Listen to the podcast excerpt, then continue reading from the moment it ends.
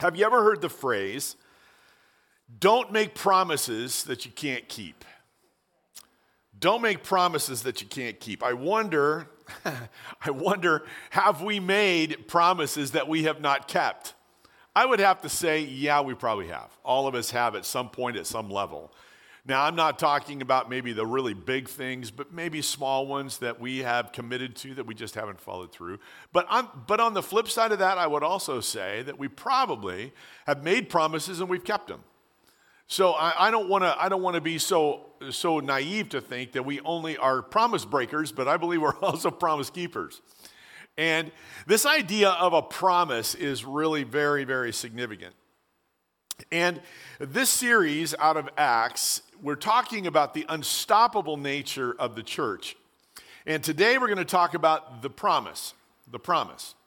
Now, I take a risk in using the word the because it gives the, it gives the impression that this is the most important, the highest of priorities. There's nothing any greater than the promise.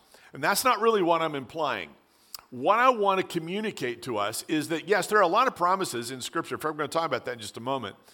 But there is a promise that is given to us in the first chapter of the book of Acts that is so incredibly significant that we have to spend a few moments and discuss it together. But let's talk about the word promise for just a second. It's an interesting word, and in fact, when you begin to look at the promises of Scripture, one individual estimated 30, that there are 30,000 promises in Scripture. Now, that's a bit aggressive, being that there are 31,000, a little over 31,000 verses of Scripture in the Bible. Now, one could say, well, every verse has a promise connected to. Uh, okay, I would, I, would grant, I would grant that because of the one who is communicating that to us. But there was a book written many years ago titled What the Bible Says About Praise and Promise. And there, there are, so that's kind of where this came from. But thousands more of those promises are listed in a book by the, by, from a man by the name of Samuel Clarke. This is a 200 year old book titled Precious Bible Promises. Well, he's the one that kind of came up with this idea of the 30,000 promises. And then a man by the name of Harold Lockyer. Now, that, may, that name doesn't mean a lot to us. This is a man who has written a number of books, books like All the Men of the Bible, all the parables of the Bible. And so he also wrote one titled All the Promises of the Bible. And from his from what he learned in his research and was he walked through the promises of Scripture, he's the one that said, you know, 30,000 is a little bit too many. So he began to whittle it down. And so a little bit later, a man by the name of Everett Storms, Everett Storms, worked very diligently to find out the promises of, of Scripture. Here, now listen to this. This was always took me a little bit by, uh, took me a little gas. I, I kind of gasped when I read it. In his, 12, in his 27th reading of the Bible, okay, 27th reading of the Bible, he then spent the entire time in that 27th reading just chronicling every promise of Scripture. Now, he realized that as he did that, some of those promises were going to be directed at like national Israel and not to the general population. But here's what he discovered he discovered that there were 8,810 promises in Scripture directed to us, 77, 700, excuse me, 7,487 of them being promises from God to you and to me. Now, think about that promises. They're all across Scripture. Some of you grew up singing this song with me. Every promise in the book is mine, every chapter, every verse, every line. Now, I grew up singing that song and believing it, and I still believe it. And the idea that the scriptures are filled with promises literally on every page, in every word, I think to a degree is true. But here are those specific promises made to you and to me from God in Scripture. It just simply reinforces 1 Kings chapter 8 and verse 56, where this is what we read Praise be to the Lord. Not one word has failed of all the good promises he has given. The idea is, is that there are promises all through Scripture, and God will make good on all of the promises he has made. In fact, I would say it this way Scripture is filled with the promises of God and he will keep every promise he has made to you and to me. God is more than a promise maker, he is a promise keeper. And I, am telling you, that is something that we need to get deep into our hearts, into our soul. Because not everybody, in, not everybody that we know is a promise keeper. There's a lot of promise makers, but there's not a lot of promise keepers. So today we're going to talk about the promise. So just two verses of scripture Acts chapter 1, beginning at verse number 4. On one occasion, while he was eating with them, this is Jesus, he gave them this command Do not leave Jerusalem, but wait for the gift my Father has promised, which you have heard me speak about. For John baptized with water, but in a few days you will be baptized with the Holy Spirit. Pray with me. Lord, thank you for your word this morning, and I pray that we would, we would understand this incredible promise that you have made to us and also know that you are a promise keeper. Thank you. In Jesus' name, amen. Five observations this morning from these two verses. The first one is this the power of God's promises is deepened due to relationship. The power of God's promises is deepened due to relationship. Now, I am really grateful. I'm truly grateful for all of the, of, of, the friends I have. I have a lot of buddies all across, all across, literally at this point, all across the world. Some of them are missionaries and in a variety of places, and I am grateful for those friendships. I really am. Uh, I've got golfing buddies, I've got ministry buddies, I've got uh, just buddy buddies. I've got some ministry buddies who are golfing buddies. I've got buddies, and I'm so grateful for my buddies. Okay, just and you know, honestly, you are too. You're grateful for the relationships you have. There's something very special about those relationships. In fact, Marcy and I are going to be traveling here soon, and I'm going to have the op- we're going to have the opportunity to be with some friends that have been friends of ours for. Well, Larry has friends of ours for almost 40 years, and we don't get to see them very often. And I'm going to have the opportunity to have some time with them, and I'm just excited about the opportunity to renew that relationship or restore, not restore, but renew that relationship.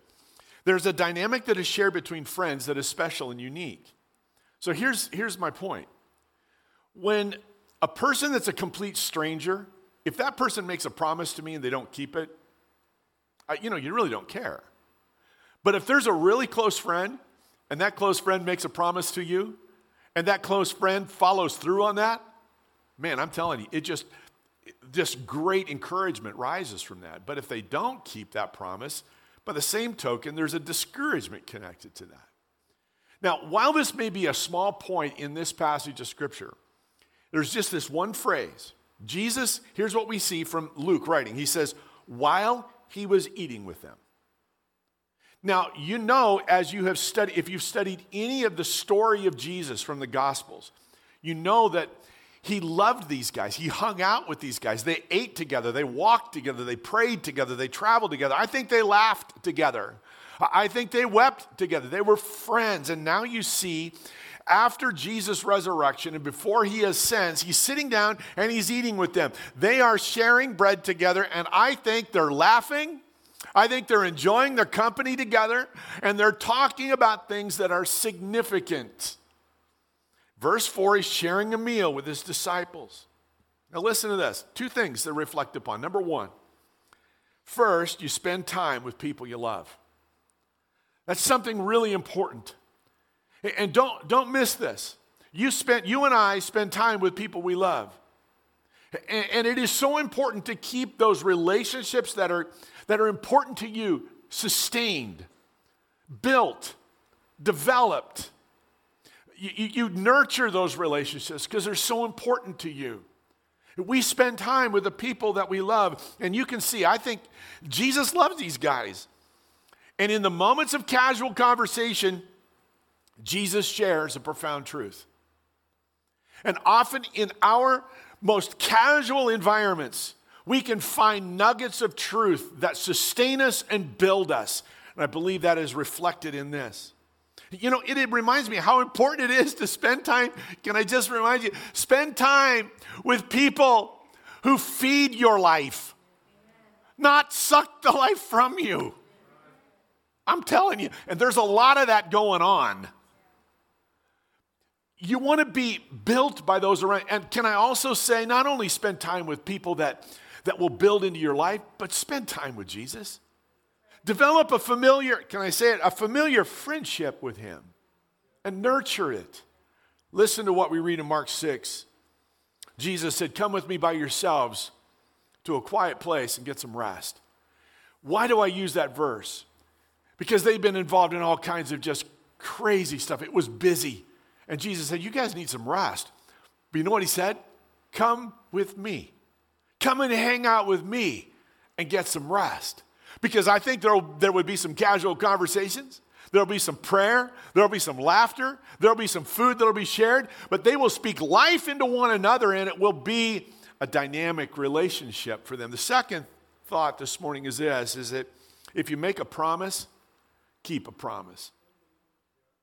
If you make a promise, keep a promise. I was grateful that over the years had the privilege of being uh, a part in many different um, environments of the movement of the men's movement some years ago called Promise Keepers.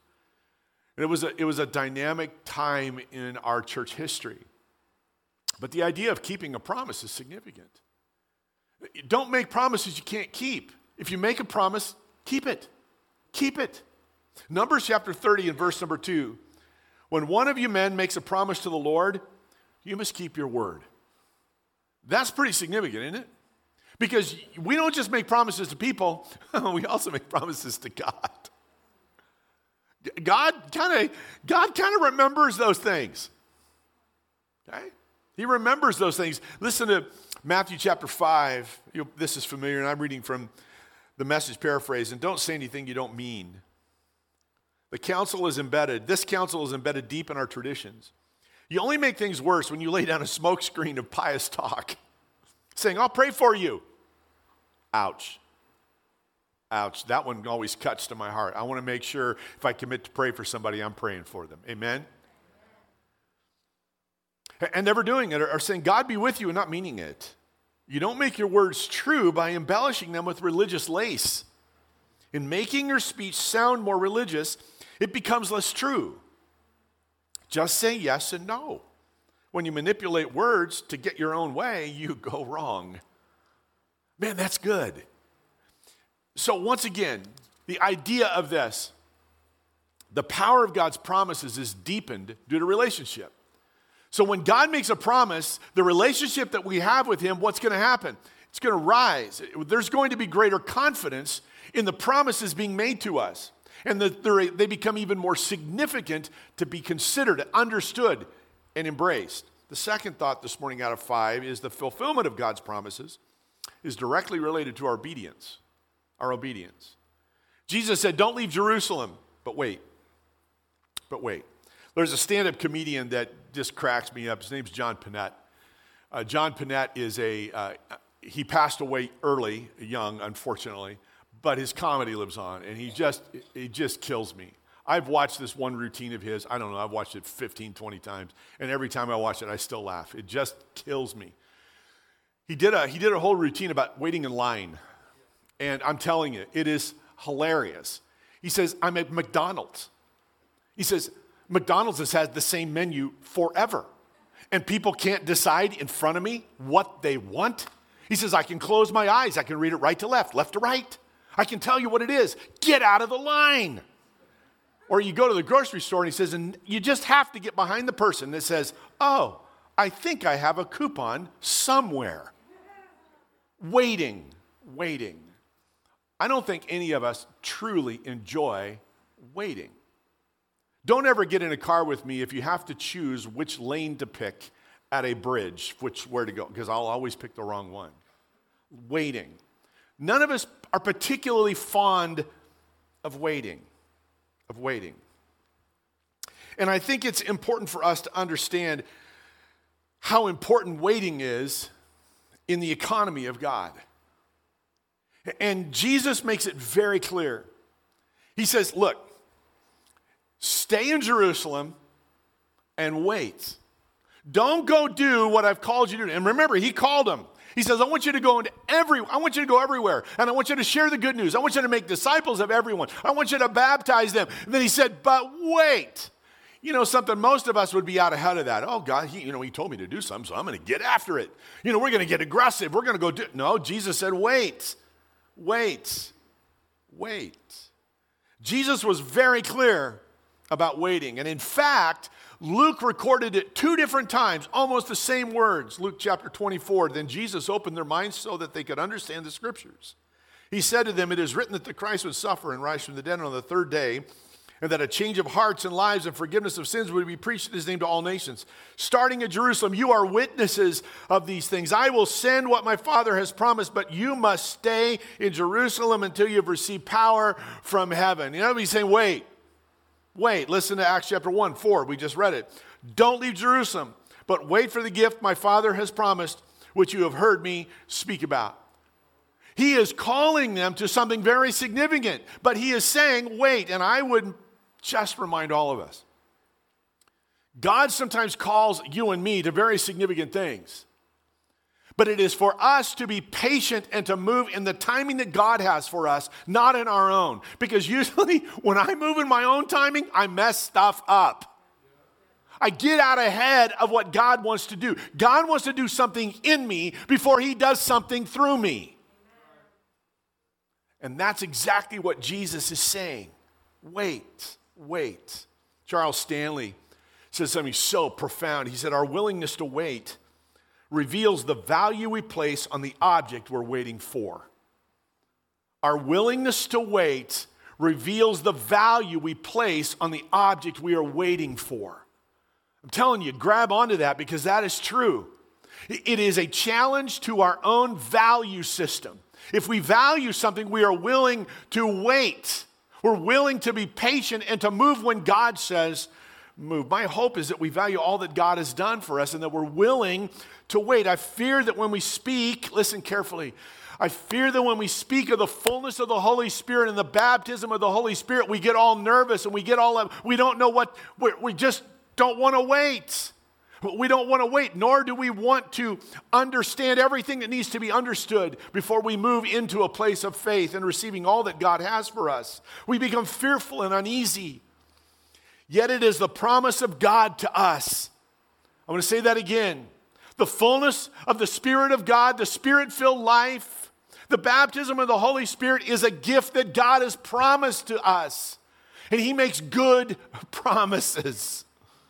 It might require us, hear this, it might require us to step outside of our comfort zone in faith and receive all that God has for us. I don't know who this lady is, but I love what she said. Karen Simonson. She said, The best things in life are often waiting for you at the exit ramp of your comfort zone. Ah, that is so good. We have to get out of our comfort zones at times. Understand who is it that's making the promise to you? It is God Himself. It is a gift of God to us. It is for life and service and power and witness and encouragement. So much is all in the fullness of the Spirit. And sometimes it's just going to take us getting out of our comfort zone to receive all that God has for us and waiting for God to move in our lives and waiting on Him. Isaiah 40, verse 31, you know this, but those who wait on, the, God get, get fresh strength. They spread their wings and soar like eagles. They run and don't get tired. They walk and don't lag behind. I don't know about you, but there are times I need some fresh strength. Amen?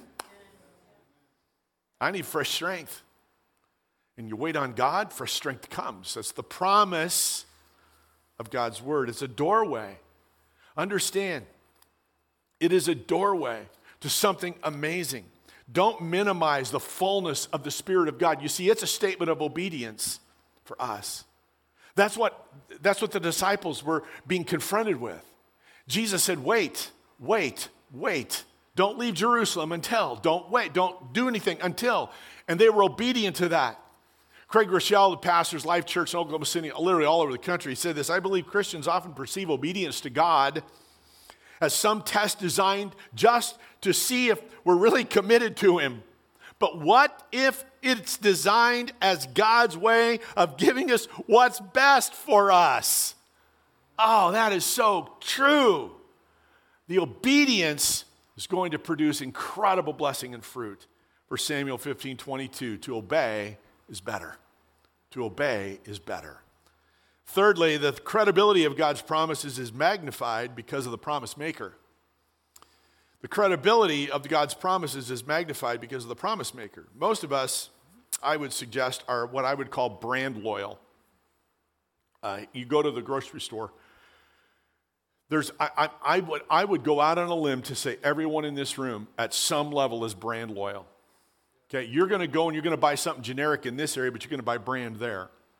And the reason you do that is because you trust it. You, you just do. Now, I, you know, I don't, I like Cocoa Krispies. Why are you laughing? They're the, they're the best cereal in the world. So just, now I don't, I don't do, I don't do Cocoa Pebbles. I don't like those. I don't do Cocoa Puffs, although I have a pair of socks that has Cocoa Puffs on them. I like Cocoa Krispies. I don't like the knockoffs that they come up with, whatever they're called. Why? I'm brand loyal. It's going to be Cocoa Krispies. If it's going to be something like it's going to be Cocoa Krispies, bottom line. Now, there may be something else generic that I'll do. My point, I think you understand. There's something, whether true or not, it's probably just perceived. The idea is if it's the brand name, you trust it more, don't you? There's a credibility to that. Now, credibility goes a long ways. There's something about credibility. So here's a warning. I'm going to give you a, a, a warning disclaimer. I'm going to give you a big theological word here, okay? The big theological word is immutability. Immutability. Now, immutability sounds a little ominous, but all immutability means is, is the unchanging nature of God. God, by his nature, by his very character, is unchanging. And that is so significant when it comes to promise making and promise keeping. Their credibility is enhanced because of the one who's making the promise. God doesn't change. That should just cause every one of us to explode in amens because everything else changes. You change, I change. We'll change in the next 10 minutes. That's just the way we are, but God doesn't. God doesn't change. He is changeless in all of his great attributes and powers. This brings a credibility to the promise making and the promise keeping that is unmatched. It's unmatched. Psalm 102, verse 27 You remain the same, and your years will never end. Malachi 3 6 I am the Lord, I do not change. James 1 17 Whatever is good and perfect is a gift coming down to us from God, our Father, who created all the lights in the heavens. He never changes or casts a shifting shadow. Praise God. People change everything continually, and it diminishes their credibility. Right? But God? No way. He doesn't change. Therefore, the promises he makes to us are absolutely certain. Paul said it this way 2 Corinthians 1 whatever God has promised gets stamped. I love that. With the yes, with the yes of Jesus. Because Jesus is all the promises of God that He has ever made are true and He doesn't change. He is not going to waver in the promises that He's made to us. Also, the anticipation of God's promise the anticipation of God's promise, number four, is enhanced when we have context. When we have context. I talk, I don't say I would talk often, but I've talked more than once about giving people the why for certain things. I really believe how important it is. If you can share why, most folks are pretty good with the what. But if you just give the what without the why, eh, you know, okay, it might be all right. But I love that gives context. And with the, with the advent of the internet, one of the things that we all understand is that there is a, a limitless amount of information at our fingertips. It's just right there. One of the things that Marcy and I do, and you may do the same thing, if you're getting ready to take a trip, you'll go online and you'll go to your destination online. And you'll start looking at all of these sites and the things that are available, and you'll start planning and mapping out everything that's there. You're going to see where maybe your hotel is in relationship to the best restaurant in town, or if you're going to the beach, you want to see how close it is to the ocean. You just start mapping it out. And what does it do? It creates anticipation. It increase, increases anticipation for the trip that's coming. And it gives context to where you're going, especially we're going to a place uh, shortly that we've never been. And so we've been online just trying to discover all of the things that are there so we can map out that particular trip. And that anticipation is being enhanced because of the context that's being provided, but what I'm learning. Jesus did something with his, with his disciples. He said this sitting at this meal. He said, This is a gift that my Father has promised, which you have heard me speak about. What did he do? He took them back to the times that he had talked about this very gift. And it went, they went, Oh, yeah, that gift. Oh, yeah, everything that that means. And let me give you just a little snippet of that from John 14, 15, and 16, just a few verses. Jesus said, I tell you the truth. And by the way, he's sitting around a dinner table when he's doing this. Okay? So here we are, same thing. John 14, 12. I tell you the truth, anyone who believes in me will do the same works I have done, and even greater works, because I am going to the Father. And I'll ask the Father, and he'll give you another advocate who will never leave you. But when the Father sends the advocate as my representative, that is the Holy Spirit, he will teach you everything and remind you of everything I've told you. But I will send you the advocate, the Spirit of truth. He will come to you from the Father and will testify all about me. And when he comes, he will convict the world of its sin and of God's righteousness and of the coming judgment. So much is available in the life of the Spirit. And Jesus is saying to his disciples, This is what I told you about. The gift that I've talked, I've talked to you already about it. There's all of this. It's all there just for you. It is what's so cool about this? It's not just for Jesus' disciples 21 centuries ago. This is for you, and this is for me today in 2021. I'm telling you, I was thinking about this this morning. Oh God, help me communicate over these next number of weeks when we're in the book of Acts the, the incredible privilege, power, and opportunity there is in the fullness of the Spirit and the life of the Spirit for you and me today. It is not for just days that have left us so far in the past, but it is for today. And Jesus is providing context for us and saying, I told you about this. Understand how powerful it is in your life. What I love about it is that Peter gives us even a little snip on, on the day of Pentecost. He says this in Acts chapter 2, verse 39. He says, This promise, I love it. This promise is for you who's sitting in front of me, to your children, that next generation. This is Peter saying, and for those who are far away. Now, that can be two things. Far away can mean distance, but it can also mean generations. And I choose to believe it is far away, but it's also generations. And what happened on the day of Pentecost is available for you and for me in 2021. And let's be anticipating the good things that God has for us in a life of the Spirit filled with the Spirit of God. Let's believe for that. Let's believe for that, unlike any time in our past. And finally, the certainty of God's promises is assured by His Word. By His Word. Jesus said, In a few days, you'll be baptized with the Holy Spirit.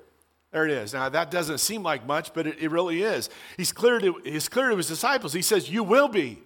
It's not maybe, it's not possibly, it's you will be. It's gonna happen. It's gonna happen.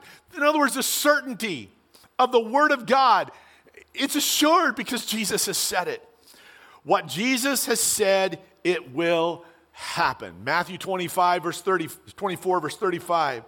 Heaven and earth will disappear, but my words will never disappear. There is a certainty to the word of God. And if you're unsure what we've been talking about for the last 20 minutes, the promise is the baptism of the Holy Spirit. That's the promise. That's the promise. Regarding the baptism of the Spirit, D.L. Moody said something so powerful. Listen to what he said you might as well try to see without eyes, hear without ears, or breathe without lungs to try to live the Christian life without the Holy Spirit. There it is. That's just true. You say, well, wait a minute, Pastor Gary, I, I, don't get it. I thought the Spirit of God came into my life when I came to faith in Christ. You are absolutely right, He did. But I want to tell you something. There is so much more available in the life and the Spirit than just a baptism of repentance. There is so much life available for you and for me in the fullness of the Holy Spirit. And I'm inviting you into that incredible life. You see, it is more, it is more than an experience subsequent to our conversion. It is more than an expression of spiritual giftedness. It is not an attitude of spiritual perfection or superiority. Rather, the fullness of the Spirit is an endowment of power for life and witness. It is a life of fullness and passion for the things of God. It is available for every believer who has been born again. So, whoever we are and whatever we do for God, our great desire should be to be filled with God's Spirit. Ephesians chapter 5, verse 18, Paul said it very, very well. Be filled continually with the Holy Spirit I cannot agree with him more and how important it is for you and for me every day to be filled continually with the Spirit of God. One final thought this morning value all the promises of God has made to us and live in the fullness of the Spirit. Value every promise that God has made, but live in the fullness of the Spirit. The message title this morning was The Promise. And I made it as clear as I could that what we are talking about this morning is not the ultimate promise. But I do want to talk to you for just a minute about the ultimate promise, which I, this is a personal opinion. I'm going to give you what I believe is the ultimate promise in Scripture. Okay? You ready? Here we go. Hang on. Acts chapter 2, verse 21. And everyone who calls upon the name of the Lord will be saved. To me, that is the ultimate promise. No matter what your background has been, no matter how challenging your life is presently, no matter how far away your life may be from God, how deep and dark things might be at this moment, how controlled you are by everything outside of the things of God, I want you to know call upon the name of the Lord and you will be saved. You will be restored you will be forgiven. Grace will be extended, mercy applied, and life everlasting is yours. That's a pretty good promise. That's a pretty good promise. And the cool thing is, God just isn't a promise maker, He's a promise keeper. Thank you, Jesus, for your word this morning. And I pray that we this morning would live in anticipation for what you want to do in our lives. Lord, obedience and waiting, and Lord, understanding how credible you are in making promises that you never change. And Lord, the fullness of the Spirit and the, and the incredible blessing it is to know all that is available to us in the life of the Spirit. And I pray that even at this point, we would, we would have a great anticipation for what you want to do in our lives. But the ultimate promise this morning is if we call upon you, you'll forgive us, you'll save us. Lord, I pray that would occur today for some, for many. Those watching online this morning, those in the house. Lord, we just call upon your name. Save us. Save us. We need you, Jesus. And Lord, we pray that we know, well, let me say it this way I know, we know that you will make good on your promise because you've made it. You've said it, you're going to do it. You will save us. For that, we're grateful. We give you all the thanks and the praise today in Jesus' name.